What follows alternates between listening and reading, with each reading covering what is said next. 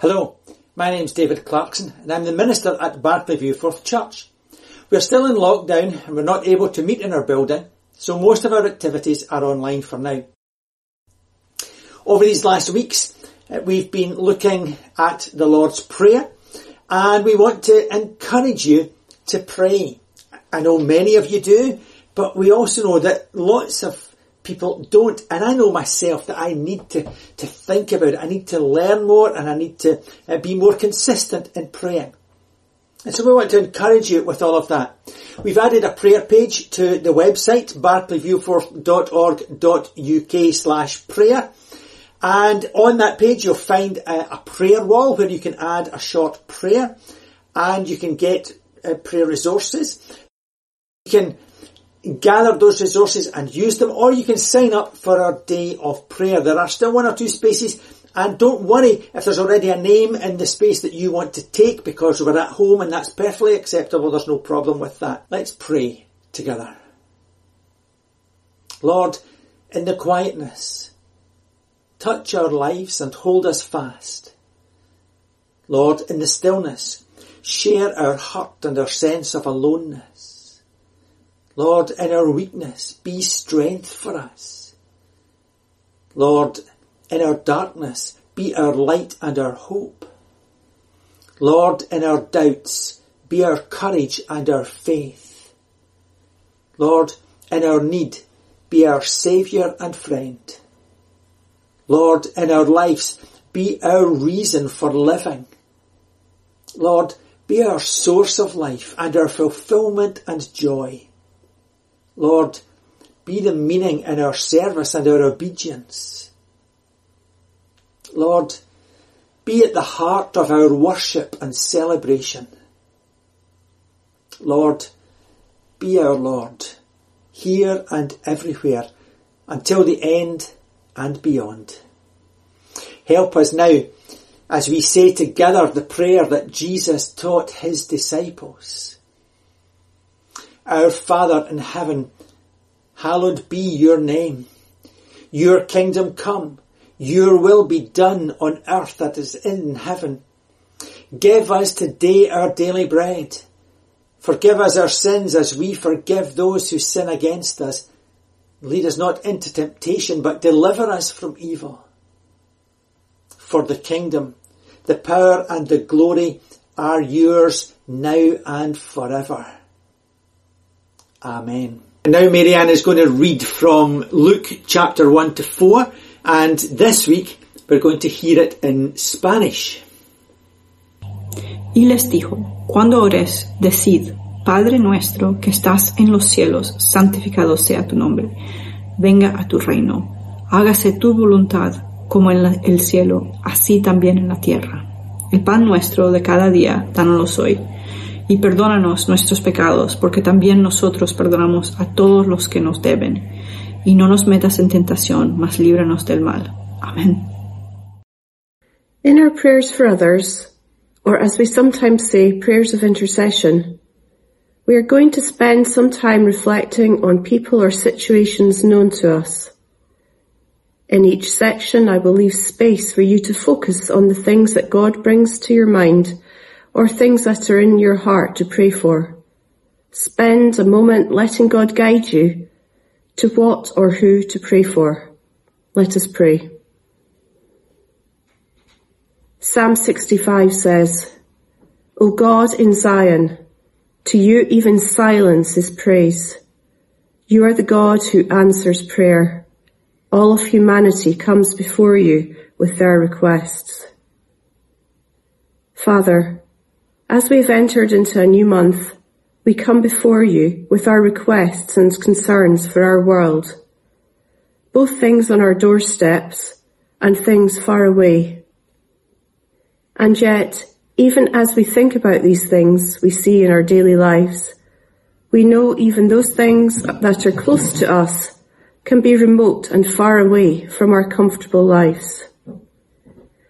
We pray for the homeless and the beggars on the streets of Edinburgh. Let's take a moment to think of one of these people known to us by sight or by name and hold them and their situation before God.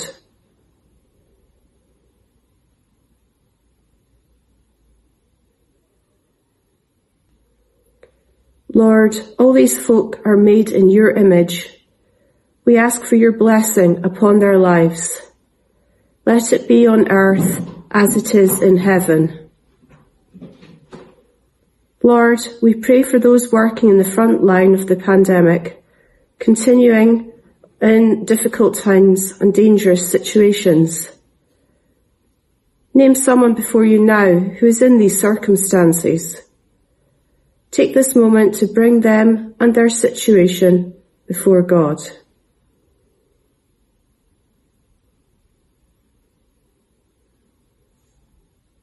Lord, all these folk are made in your image. We ask for your blessing upon their lives. Let it be on earth as it is in heaven. We pray for our government and leaders at all levels, working in these difficult times, making decisions that impact all our lives. Let's take a moment to think of one of these people by name. Your MP or MSP, a councillor or someone in higher government. Name them and hold them and their situation before God.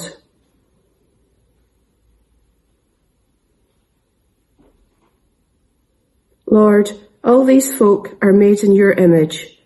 We ask for your blessing upon their lives. Let it be on earth as it is in heaven.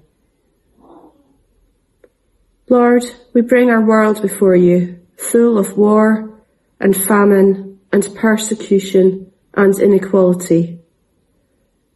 Take a moment to bring a particular place or situation before you now, offering it to God.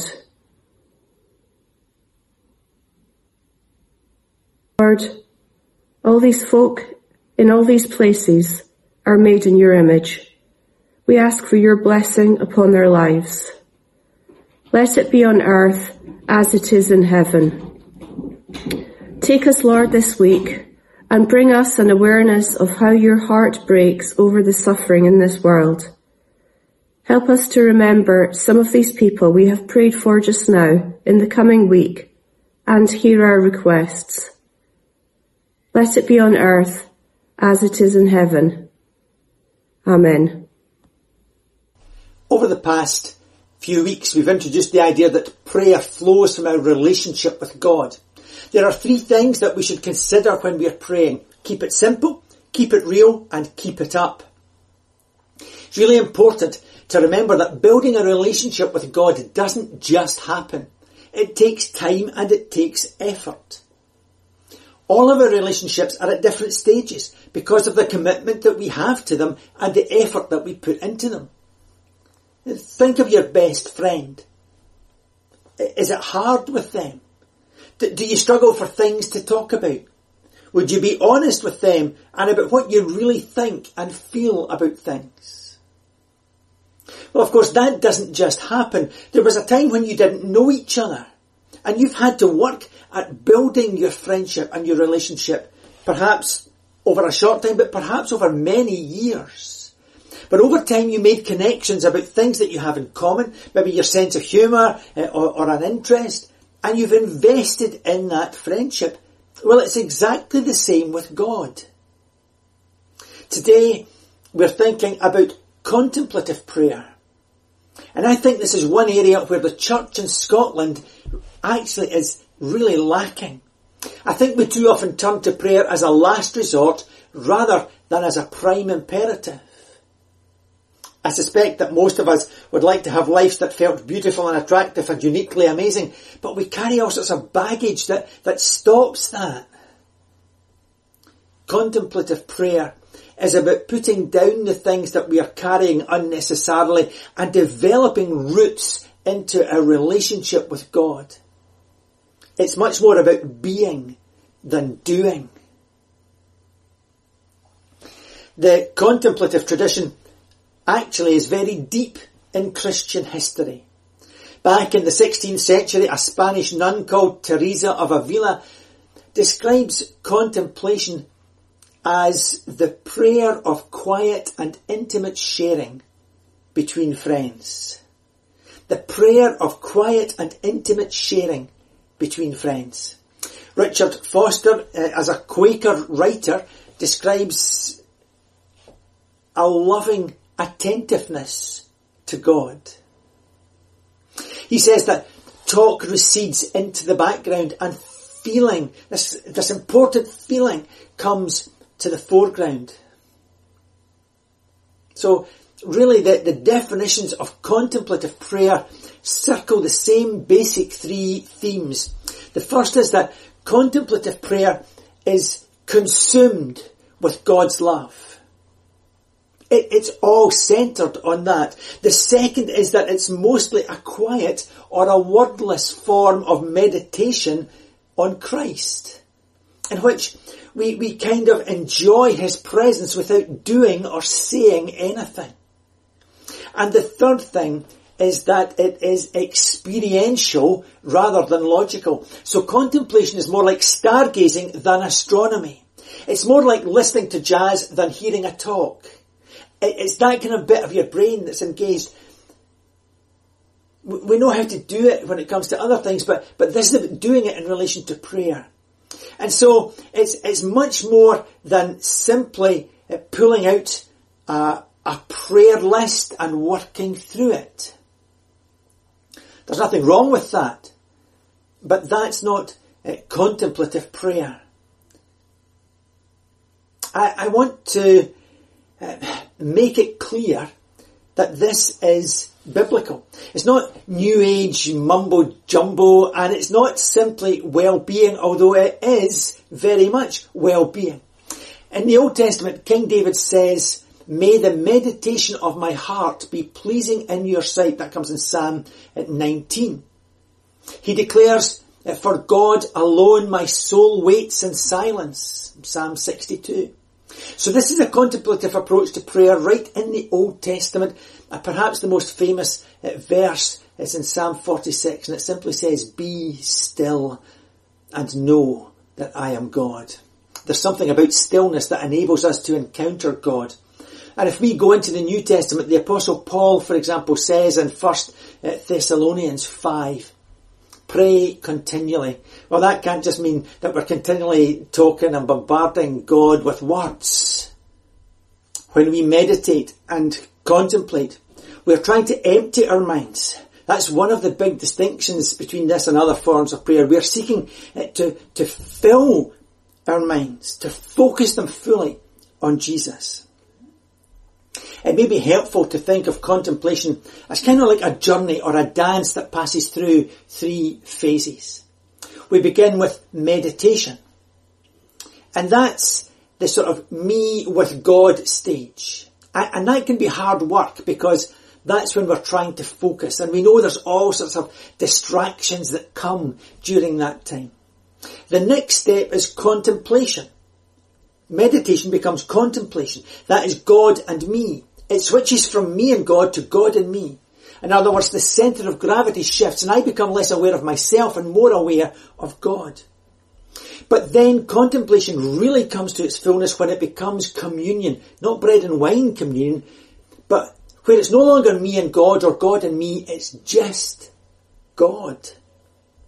When we are so aware of Him that we really stop thinking about ourselves that lovely phrase of, of Charles Wesley's, we are lost in wonder, love and praise. Meditation is us trying to focus our thoughts on the Lord. But we know that that's not easy. So I want to talk practically about how we might go about that. You might start by just finding somewhere quiet and sitting and breathing. Or maybe just going for a walk somewhere that you, you're very familiar with and just walk slowly. One of the things that's most helpful in focusing on the Lord and meditation is obviously the Bible. I don't mean some great big deep theological Bible study. It's more just find a little bit of the Bible, uh, a verse or a few words and use that as a window to help you focus on God's presence. Here you're reading for revelation and encounter rather than education and information. The very first sentence of the first psalm says, Blessed is the one who doesn't walk in step with the wicked, or stand in the way that sinners take, or sit in the company of mockers, but whose delight is in the law of the Lord, and who meditates on his law day and night.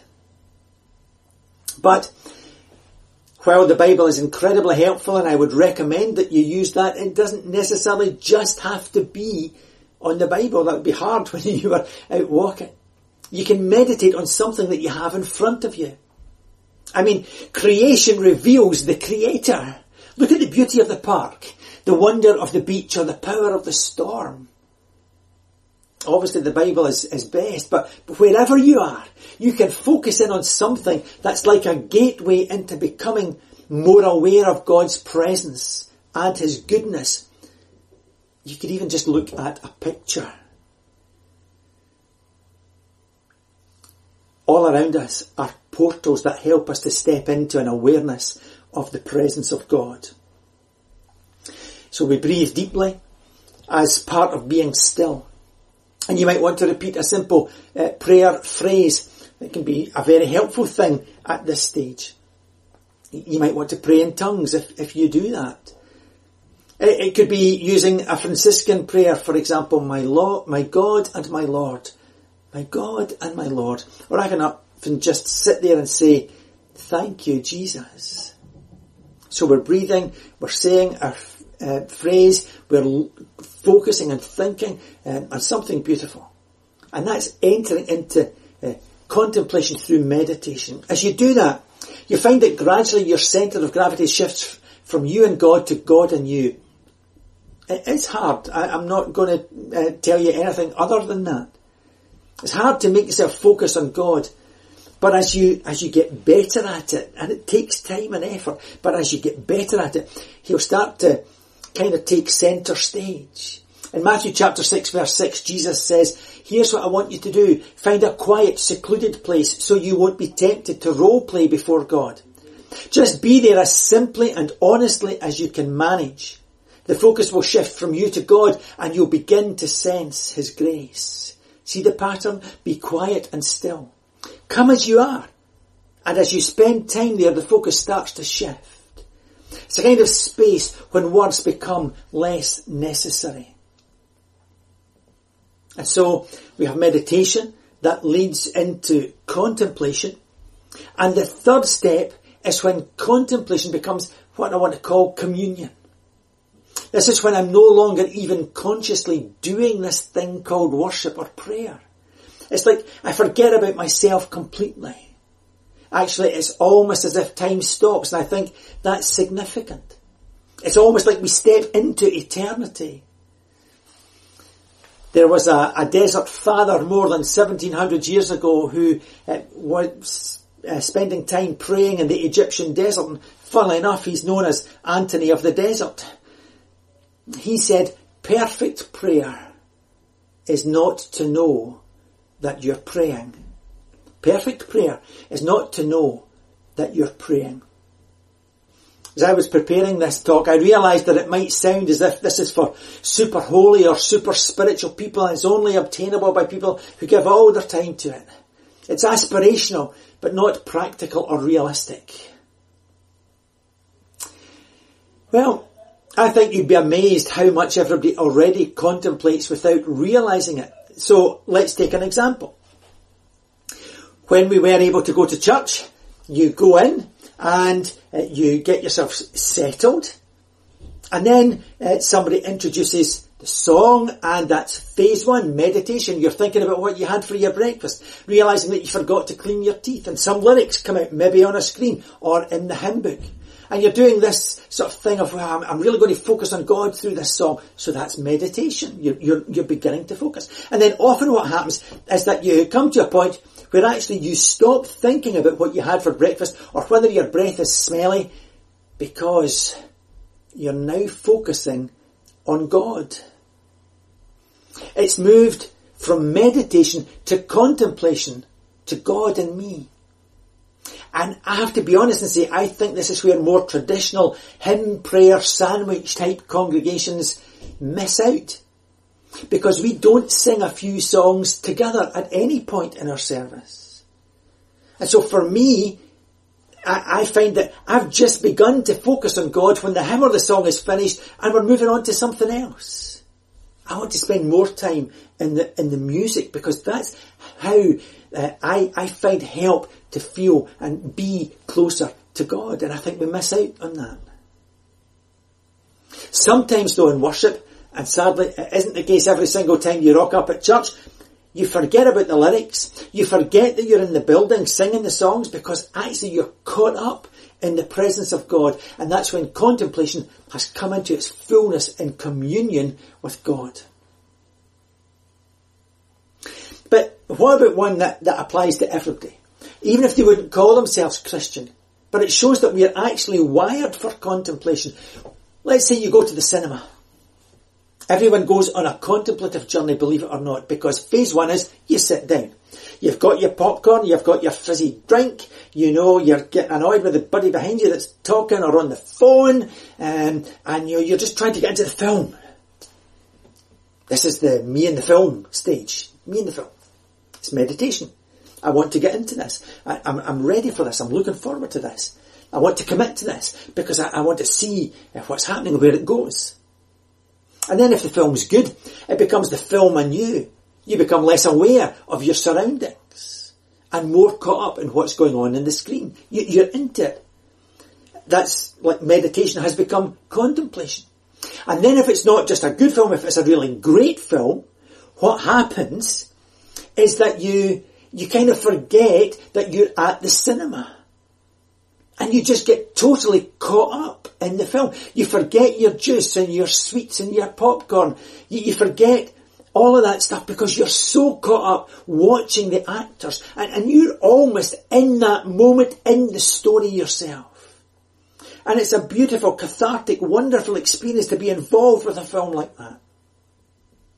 And that's when you've really stepped into a true contemplative space. I think we crave those kind of deep conversations with friends. Those, those kind of timeless conversations you have when you're out in, in, in nature and, and with somebody that you really know deeply. These are the experiences that carry us to a place that's beyond ourselves in some way. And as Christians, we know that Jesus is the ultimate destination and desire of the human soul. You might be watching this and have this image of us sitting around all day, just, you know, enjoying God's presence, you know, dressed in white, sitting in a lovely cushion, blah, blah, blah. And, maybe you're thinking, well, that, that's a bit escapist. You know, what, what good is that to anybody else? What good is that to the poor or to the lost? And I have to say, I think, you know, some people might use that uh, as an excuse. It might be escapist. But thankfully we can go to the Bible for inspiration and answers. Isaiah has the ultimate kind of contemplative experience recorded in Isaiah chapter 6. He's caught up in prayer into heaven and he sees God in his glory and he sees the angels with him. It's like a, a mystical encounter. But that is the context in which God says, who can I send and who will go? And Isaiah goes, me, me, I'll go. Isaiah gets his commission out of his contemplative encounter. And I think contemplative prayer is actually what makes our mission sustainable and meaningful. One of the good examples here is Mother Teresa. When she received a Nobel uh, Peace Prize, she made a speech in which she says this we may be doing social work in the eyes of the people. But we are really contemplatives in the heart of the world. We are touching the body of Christ 24 hours a day. We have 24 hours in His presence. There is so much suffering, so much hatred, so much misery, and we with our prayer and with our sacrifice, He says, are beginning at home. Love begins at home. And it's not how much we do, but how much love we put into the action that we do. And so to this day, Mother Teresa's missionaries of charity order are exactly that. They are contemplatives in the heart of the world. They are out there ministering to Jesus amongst the poor and the dying. And that's what makes it sustainable for them. They're not just kind of social workers doing good deeds. You would burn out very quickly on that. You just keep caring for people and more and more broken people keep coming. And what makes it sustainable is that they're not doing it as mission or as justice. They are doing it as worship. They are encountering Jesus in the poor and in the broken. So contemplation begins with meditation on scripture or maybe finding Him in the beautiful stuff of life. But actually it comes to its fullness when we are so aware of God's presence that we can see Him. And that we can see Him especially in the poor and the broken and the marginalized. Jesus says this in Matthew's Gospel. He says, in so much as you've done it to the least of these, you've done it to me. You can find God in the poor and the broken. That's Mother Teresa's message. Contemplative prayer is where prayer and social justice and evangelism meet. Because in experiencing the presence of God, we become infectious with His presence. And we go into the world carrying God with us. And so in a way, it's the most powerful kind of prayer there is. Prayer at its simplest is just asking God for stuff. Prayer at its best is a two-way conversation. It's not just me talking at God, it's me listening to God. It's relational. But prayer at its deepest is communion. It's silent, loving relationship with God. Contemplative prayer is mostly a silent enjoyment of God's presence, and that's the deepest kind of prayer. We start first by focusing quietly on um, a, a, phrase from the Bible, and that's the, the me and God bit, or it may be something else that you're looking at. And then maybe we use a prayer phrase or, or even pray in tongues. And then that kind of meditation stage can turn into contemplation, where we become less self-conscious and more focused on God than on ourselves. We just wait there then and enjoy that. And then hopefully as we practice that, we eventually get to the point where we can get into that place of communion, where we are uh, totally caught up in God's presence. We're going to sing the hymn that I mentioned earlier that talks about being lost in wonder, love and praise. It's love divine.